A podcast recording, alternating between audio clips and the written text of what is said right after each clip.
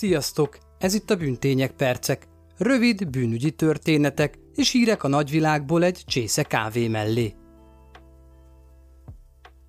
1987. április 5-én halálra késelve találták a három éves Abby Lynn Jennert az észak-dakotai Huron városában.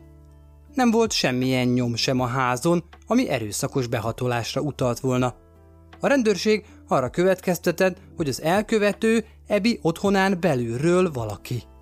Minden ajtó és ablak sértetlen volt és zárt. A gyilkosság idején a házban csak Ebi szülei, Lynn és Debra Jenner, valamint bátyja, az öt éves Stuart tartózkodtak.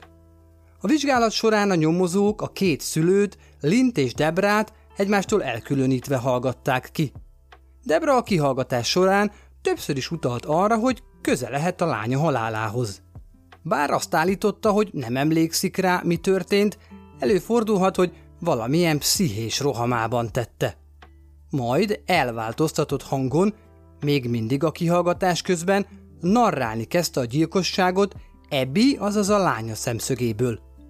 Elmondta, hogy Ebi egy konyhakést és egy fekete fém modellrepülőt látott, amivel a gyilkosa szurkálta. A nyomozók mindkét fegyvert megtalálták a család otthonában. A vágásnyomok a kis Ebi testén megfeleltek a konyhakés mintázatának, a furcsa szúrások pedig a modern repülő szárnyának. Több mint 70, azaz 70 vágást és szúrást kellett a három éves kislánynak elszenvednie. Ebi markában egy kitépet hajcsomót találtak. Debra szintén elváltoztatott hangon ezt úgy narrálta, hogy Ebi belekapaszkodott a támadó az ágya fölébe lógó hosszú hajába. Amikor a színjáték végén megkérdezték Debrát, hogy akkor ő gyilkolta el meg a kislányát, az felelte, azt hiszem. A kihallgatás után, amikor újra találkozhatott férjével, zokogva fakadt ki neki, miszerint én tettem, én tettem, te is segítettél? Lin azt válaszolta, nem. Debra életfogytiglani letöltendő börtönbüntetését a gyilkosság bevallásáért cserébe száz évre csökkentették. A most 65 éves Debra Jenner idén, szeptember 15-én újra megjelent a feltételes szabad lábra helyezését vizsgáló bizottság előtt, akik az eddigi több tucat elutasítás után most biztosították számára a szabad lábra helyezést megelőző 90 napon belüli pszichiátriai vizsgálatot. Ennek értelmében Debra úton van a szabadság felé.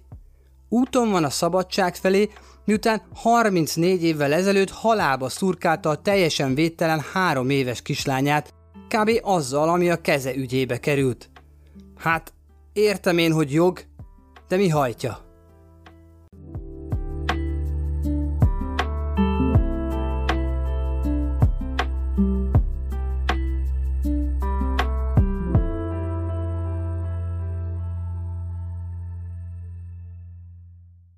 Ez a műsor a Béton közösség tagja.